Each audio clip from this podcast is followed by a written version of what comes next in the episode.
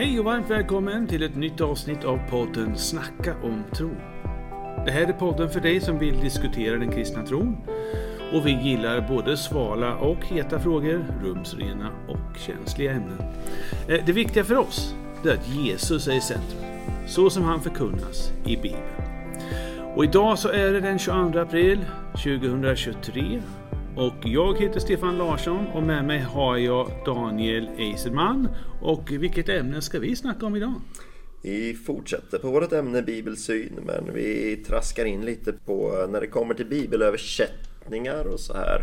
Ja, Och jag kan börja med att ställa dig en fråga här. ja, När det gäller bibelöversättningar och eh, vi har pratat tidigare om att vi tror att Gud har inspirerat Bibeln på bokstavsnivå.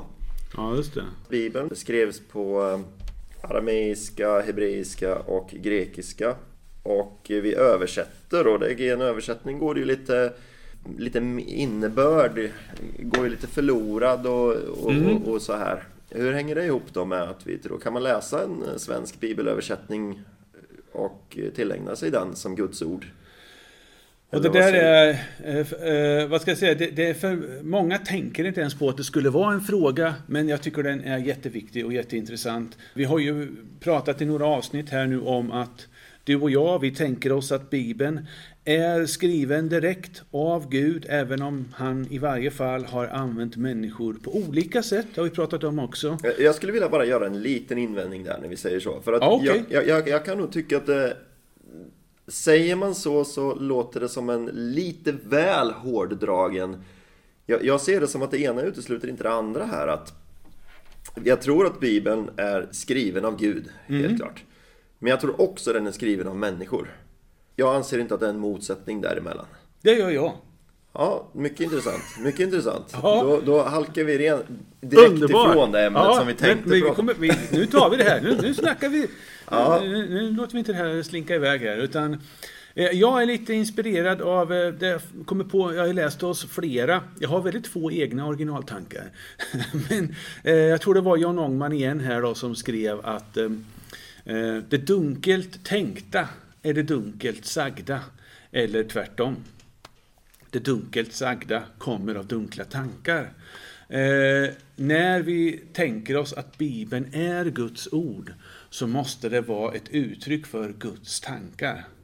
Och därför kan, det inte, kan inte Bibeln som källa och ursprung ha mänsklig tankeverksamhet.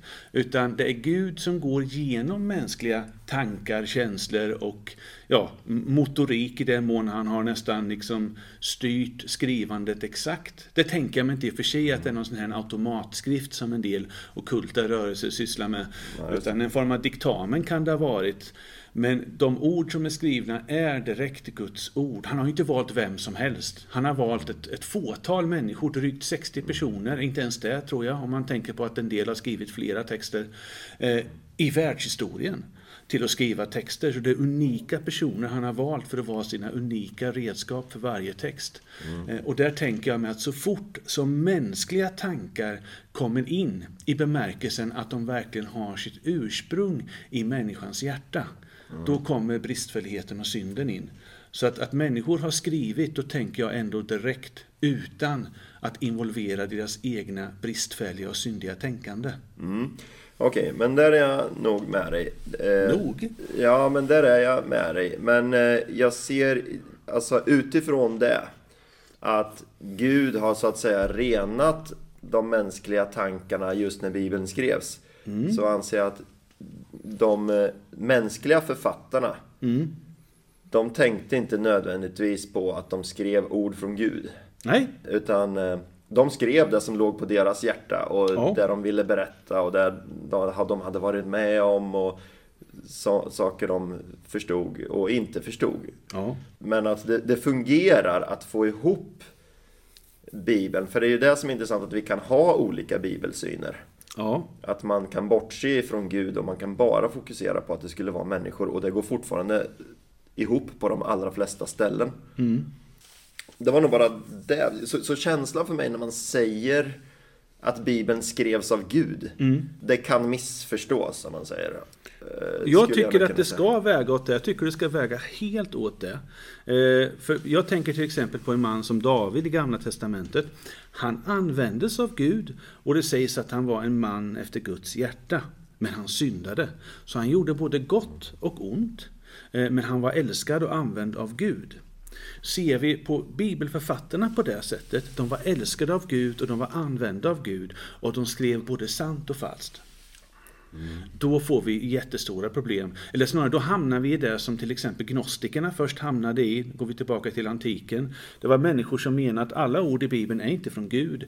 En del är från det judiska folket och de var antisemiter så det skriker om det, många av dem.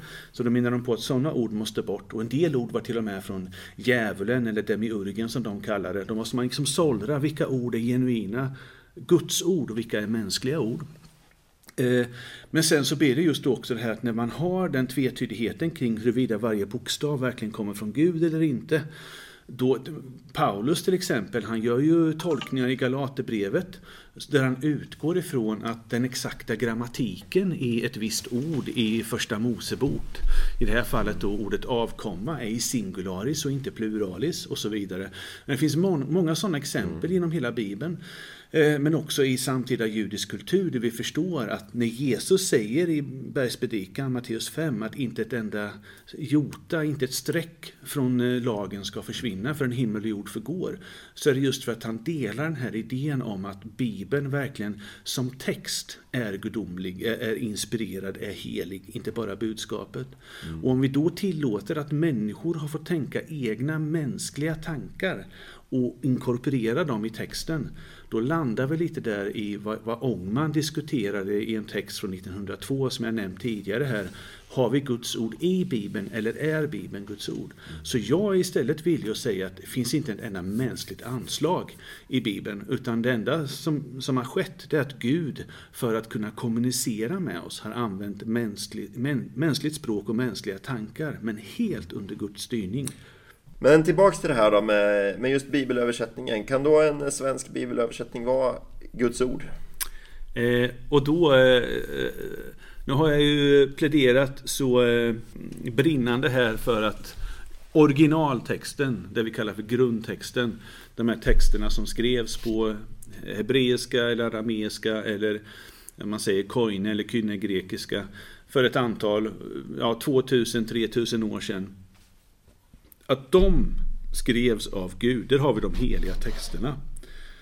Och sen får vi leva med dilemmat att vi har inte en enda av de texterna kvar. För de skrevs eh, på olika, var väl papyrus som mest, men hur de än har nedtecknats så har de första nedskrifterna försvunnit. Och sen så har de, de har kopierats och kopierats generation efter generation av olika skrivare eller personer som har Eh, tänker vi oss då, lyckats skriva av på exakt rätt sätt.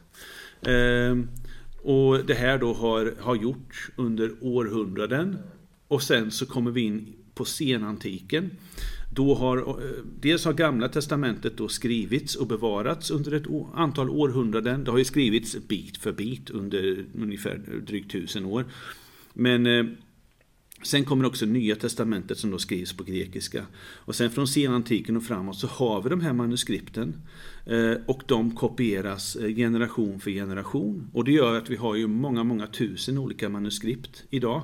Eh, men när vi lägger dem bredvid varann, då behöver vi inte gå in på detaljerna nu, så kan vi ändå se att men här har vi, vi har, vi har fortfarande eh, goda skäl för att säga att vi har originaltexten, vi kan få fram originaltexten och förhålla oss till den. Men sen kommer då nästa steg att redan under antiken så börjar man översätta de här hebreiska, arameiska och grekiska texterna till andra språk för att eh, tron på, eh, på Gud spred sig genom Europa och Mellanöstern och ut i Asien och ner i Afrika och och till slut över hela världen. Och vartefter så hamnar ju även tron här uppe i Sverige. Någon gång för ungefär tusen år sedan och så växte den och på 1500-talet så bestämmer Gustav Vasa, även den första som gör en riktig ansats till att nu ska Bibeln översättas eh, till svenska. Eh, och det finns mycket att säga dessförinnan också, att den har skrivits på latin och så vidare. Den har bevarats i ortodoxa kyrkan på ett sätt och i katolska kyrkan på ett annat. Men vi får en första svensk översättning. Och sen har vi haft ett antal översättningar fram till idag. Där de största översättningarna just nu är, tror jag, Bibel 2000 och Svenska folkbibeln 2015, den senaste versionen. Det är en ny på G här. Så är det då så att när jag slår upp min svenska bibel idag, vilken översättning jag än har, så är det Guds originalord jag läser. Och då skulle jag säga nej. Och sen vill jag kvalificera det. Men, Vad nu, säger du in, ja, nu la du in ett extra ord där. Är det Guds originalord? Ja. ja, det är det ju inte. Men är det Guds ord då? Ja. Här kan de av er som har lite koll på andra religioner kanske vet att eh, muslimer eh, säger att Koranen är på arabiska.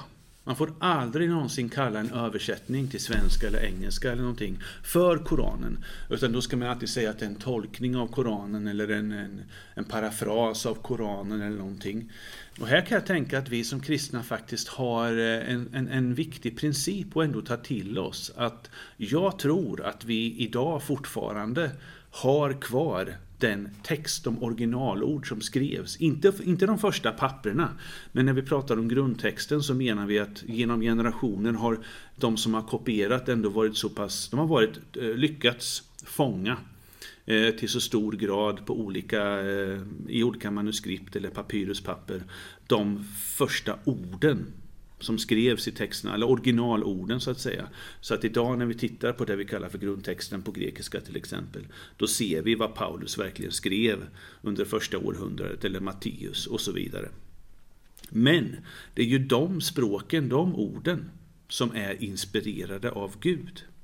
När man sen översätter så sker det precis som, jag tror, jag tror om det var i det här i början på det här avsnittet du nämnde det, eller om det var förra avsnittet, att eh, det sker någonting när vi översätter. Alla av oss som har provat att översätta mellan två språk vet att det är svårt, det är snårigt och det är aldrig 100% tillfredsställande.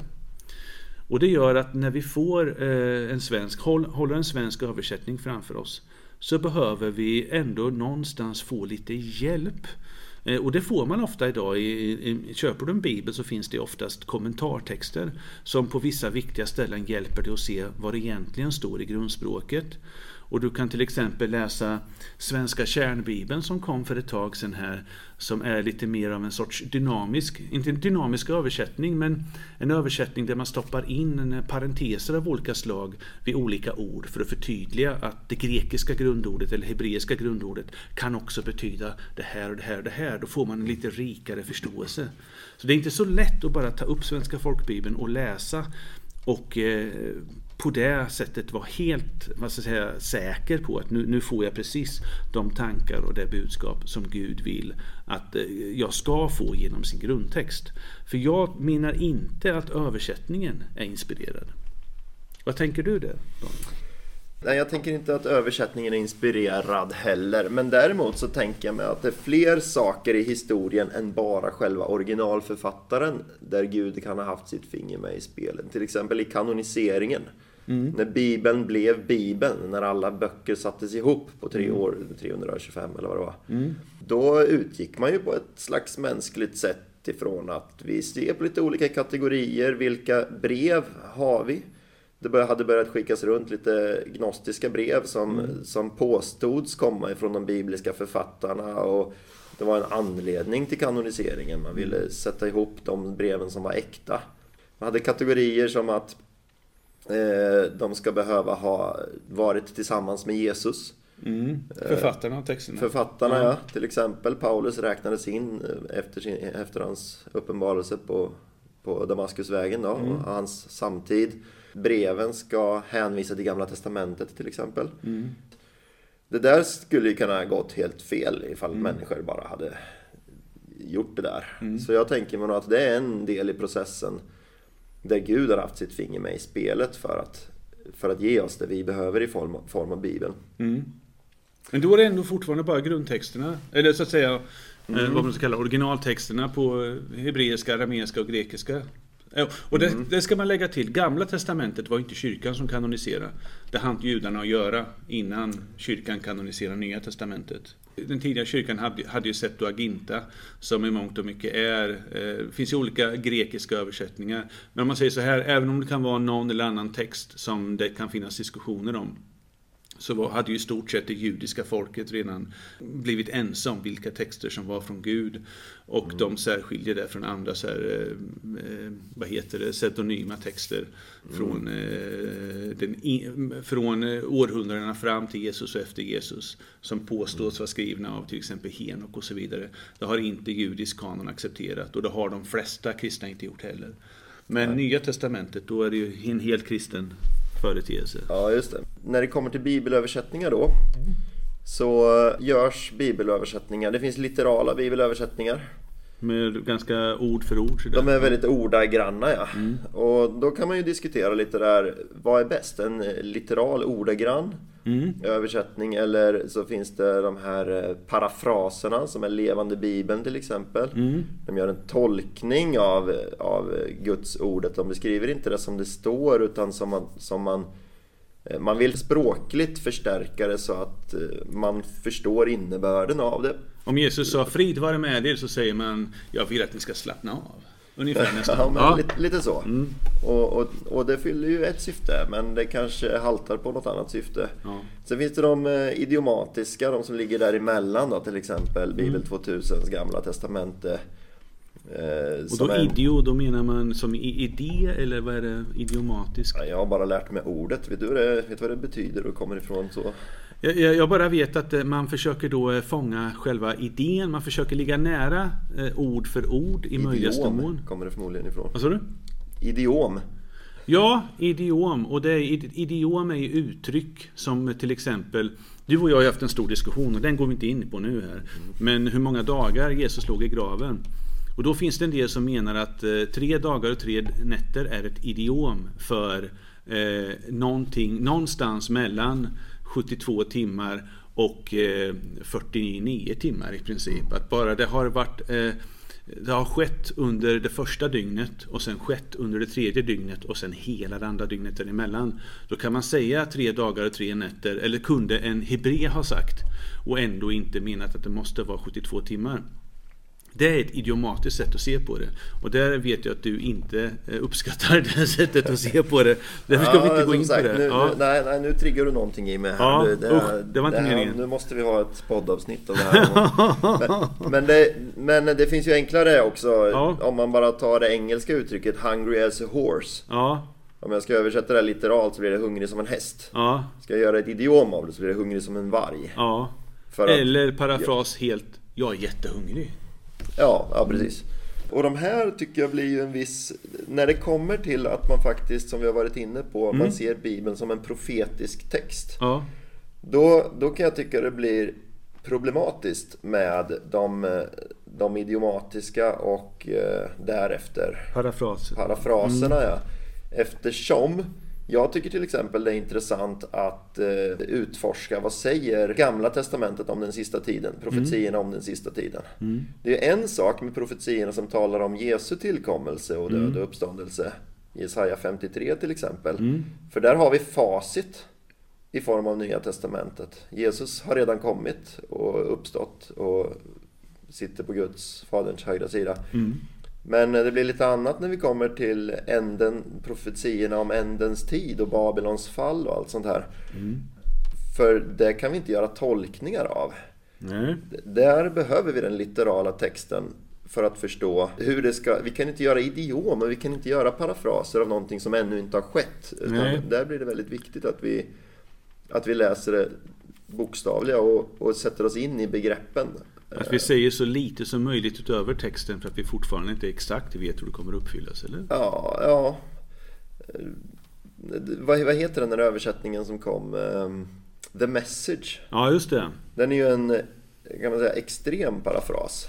Den är frifräsande. Ja, jag gillar att läsa den för mina barn. Mm. När det gäller de texter där, där allting redan har gått i uppfyllelse så att säga. Ja. Paulus brev och det blir så mycket begripligare för barn. Ja. Ja, de är absolut inte dåliga. Man behöver bara veta vad man, man ska använda en bibelöversättning till, eh, eh, kan jag tycka. Men jag läser ju inte den när jag forskar om, om, sista, om profetier om sista tiden. Nej. Då, då blir den helt värdelös. Eh, Då behöver jag gå till grundtexten ofta. Eh, Ja, Jag läser gärna grekiskan i Uppenbarelseboken. Och här får jag flika in då, det kanske är det här som lite grann blir ärendet. Du, kära kristne vän som lyssnar nu och läser vilken svensk översättning som helst. Eh, det kan man göra med en frimodighet vetandes att man får ett budskap, man får en berättelse, man får veta vad Gud har gjort och sagt. Eh, man, kan, man kan ta till sig av det, helig ande kan jobba med ens hjärta genom det, man kan växa i sin tro genom det. Och, och eh, få liv och näring. Och man kan få eh, en riktning för hur man ska leva sitt liv, vad som är gott, vad som är ont, vad som är rätt, som, vad som är fel, vad som är heligt, vad som är oheligt, vad som är rent, vad som är orent. Och så vidare. Det går, alltså Särskilt om du tar upp två eller tre översättningar och jämför. Du får med dig då i ordets fullare bemärkelse andemeningen från originaltexterna. Men för att bygga upp oss själva i tron i, bemärkelsen att vi till fullo ska kunna vara, vara, vara vakande, bedjande kristna inför Jesu återkomst och kunna så att säga tändas i våra hjärtan av det profetiska budskapet. Då behöver vi och då kanske det dels är så att vi själva som läsare, jag måste acceptera att jag, jag, vet inte, jag vet ingenting om grundtexterna. Eh, jag får läsa en kommentar om det av någon som har studerat grundtexterna. Och kanske viktigast av allt, när vi läser Bibeln, att vi hela tiden söker våra kristna syskon i församlingen och läser tillsammans. Och då även kan, att vi har pastorer eller bibellärare omkring oss, människor som också kan komma till oss och prata och berätta och hjälpa oss att få vissa tolkningsnycklar. Så att inte bibelläsningen blir ett individualistiskt projekt, mitt egoprojekt, att jag ska förstå Bibeln. För att Bibeln är ju redan förstådd, om man får uttrycka det så. Det är ganska lite vi upptäcker idag som man inte har vetat redan i tusentals år. Nej, precis. Ehm, det, det, jag kommer att tänka på lite hur, hur jag har läst Bibeln genom när jag ser tillbaks. Och när jag var 14 år, nå- någonstans runt där plus minus, så, så läste jag igenom Bibeln första gången, lägre tonåren. Då läste jag Bibeln ganska naivt, jag läste som det stod, jag levde mig in i texterna, jag antog att det var sant det som stod. Halleluja. Det var mycket jag inte förstod. Jag läste den då och tänkte jag kanske förstår det här någon gång senare. Mm. Jag vet inte om jag tänkte så. men, eh, men Det låter borde man idealiskt i alla fall. Ja, Ja. det låter idealiskt ja. Men eh, sen du och jag är ju teologer också så vi kan ju gräva hur djupt som helst i det här med grundtexter och vi kan språken och det här. Mm. Men, men det jag gjorde i sig att min läsning efter den teologiska examen, jag pluggade i två år. Mm. Den gav mig en bild av mig själv att jag var bättre på att läsa Bibeln än andra människor. Ja, En slags högmod som, som drabbade mig där. ja, Och jag minns att jag då tänkte Det är vi teologer som ska läsa de litterala, alltså folkbibeln, Bibel 2000 och de här. Det, det är bättre för de som inte är utbildade på att läsa Bibeln så är det bättre att läsa parafraserna. ja, Det här skäms jag för idag. ja, Därför att det är lite det vad en examen gör med en på något sätt. Sätter den på en piedestal och, och sen, jag vet inte om jag sa någonting uttryckligen om det här till någon av mina kristna vänner. Men det, det liksom lyste säkert igenom i vissa bibelkonversationer. Eh, och- Jag säger ja, ja, för jag kan helt identifiera mig till fullo med... Ja, med- ja, för jag behövde mer erfarenhet av Gud och av Kristus och, och upplevelser för att, för att det där med tiden skulle kunna läggas till rätta. Och jag inser att ja, men sättet vi läser på nu, liksom, efter upplysningstiden och inom den postmodernistiska tolkningen av Bibeln, ja, eh, som vi tänker baserar sig på vetenskap och vi har grävt djupt. Den håller inte bättre Nej. än så som kyrkan har läst Bibeln genom alla tider innan.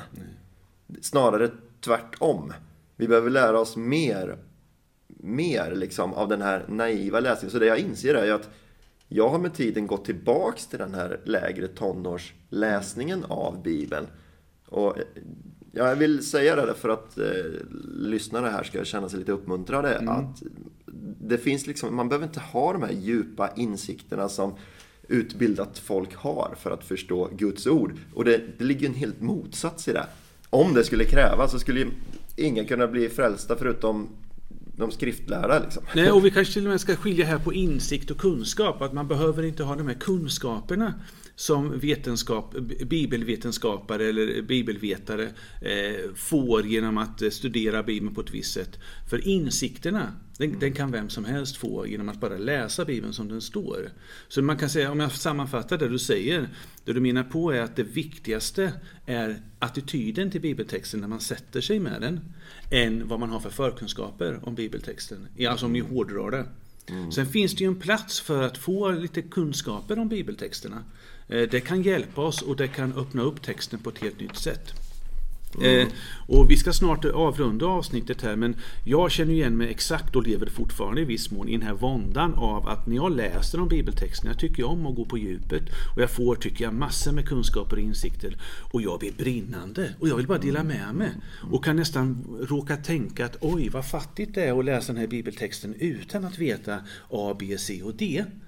Och det är en form av högmod, en form av förhävelse. Men det är samtidigt också det brinnande hjärtats glädje att dela med sig. Eh, på samma sätt som när man blir kristen, eller är kristen och man möter en människa som inte är det, att man kan känna vad fattigt den här människans liv måste vara utan Gud. Eller vad fattigt det är. Jag minns själv hur det var när jag gick i mörker och nu lever jag i ljus. Det är klart jag vill, då vill jag berätta och jag kan liksom eh, uppfattas som eh, liksom självgod och lite, lite högmodig i mina ansatser att påstå att jag vet vad som som är meningen med livet och så vidare. För en person som inte tror. Och ibland så kan man uppfattas på samma sätt i kyrkan när man råkar veta grejer om texten som andra inte vill höra eller inte orkar lyssna på. Eh, och det är ju verkligen någonting eh, där jag kan känna att det vill jag också skicka med. Att ja, det är klart man kan lära sig massor med saker om Bibeln. Och jag vill uppmuntra vem som helst som känner att de har det intresset. Att verkligen lära sig saker om bibeltexterna. Gärna titta på lite, lära sig lite grekiska och hebreiska, det är inte fel. Men, sen vill jag komma just till det du sa att det viktigaste av allt, det som är allt annat avgörande, eftersom vi har människor som är professorer, som har liksom levt 50-60 år i akademin och forskat i skrifterna och ändå är ateister. För dem har bibeltexten inte gjort särskilt mycket. Eh, så det viktigaste för oss det är att vi kommer till bibeltexterna ödmjuka inför att det är Guds ord. Men då också vill jag lyfta fram någonting som för mig har blivit inspirerande sista året. Att ta del av Viktor John, eh, hans berättelse och det som sker i Bhojpuri i, i, i, eh, i norra Indien där en stor väckelserörelse nu har vuxit fram de senaste 20-30 åren med till slut nu miljontals människor som har kommit till tro, blivit döpta och lever som lärjungar. Att han säger att något av det viktigaste för att läsa Bibeln på ett sätt som gör att jag blir förvandlad och får insikter, det är att läsa den med viljan att lyda. Så han pratar om lydnadsbaserat lärjungaskap. Och där vill jag påstå att slå upp Bibel eh, 2000 eller Svenska folkbibeln 2015 och läs den och fundera vad finns det här som eh, jag behöver ta till mig i mitt sätt att leva och tänka. Och gör du det så kommer dina kunskaper, dina insikter om Guds ord att bara eh, explodera exponentiellt. Läs så under ett par år och du kommer egentligen eh, du kommer, du kommer vara professor i tillämpad bibel så att säga. Medan människor får sitta där på sina akademiska institutioner och grotta ner sig i små detaljer och inte förstå någonting. Det säger Jesus själv. Pröva mina ord för att veta att det jag säger är sant. Va? Lev ut det, testa och funkar det att leva på det här sättet. Var lydig inför ordet, var hörsam inför ordet.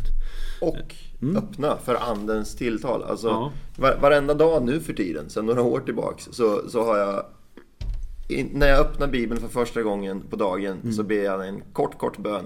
Jag ber så här, Gud visa mig något nytt i ditt ord idag. Mm.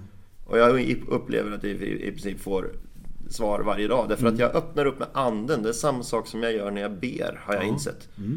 Att läsa Bibeln är bön för mig. Mm. Därför att jag öppnar upp anden på samma sätt, det är en kommunikation.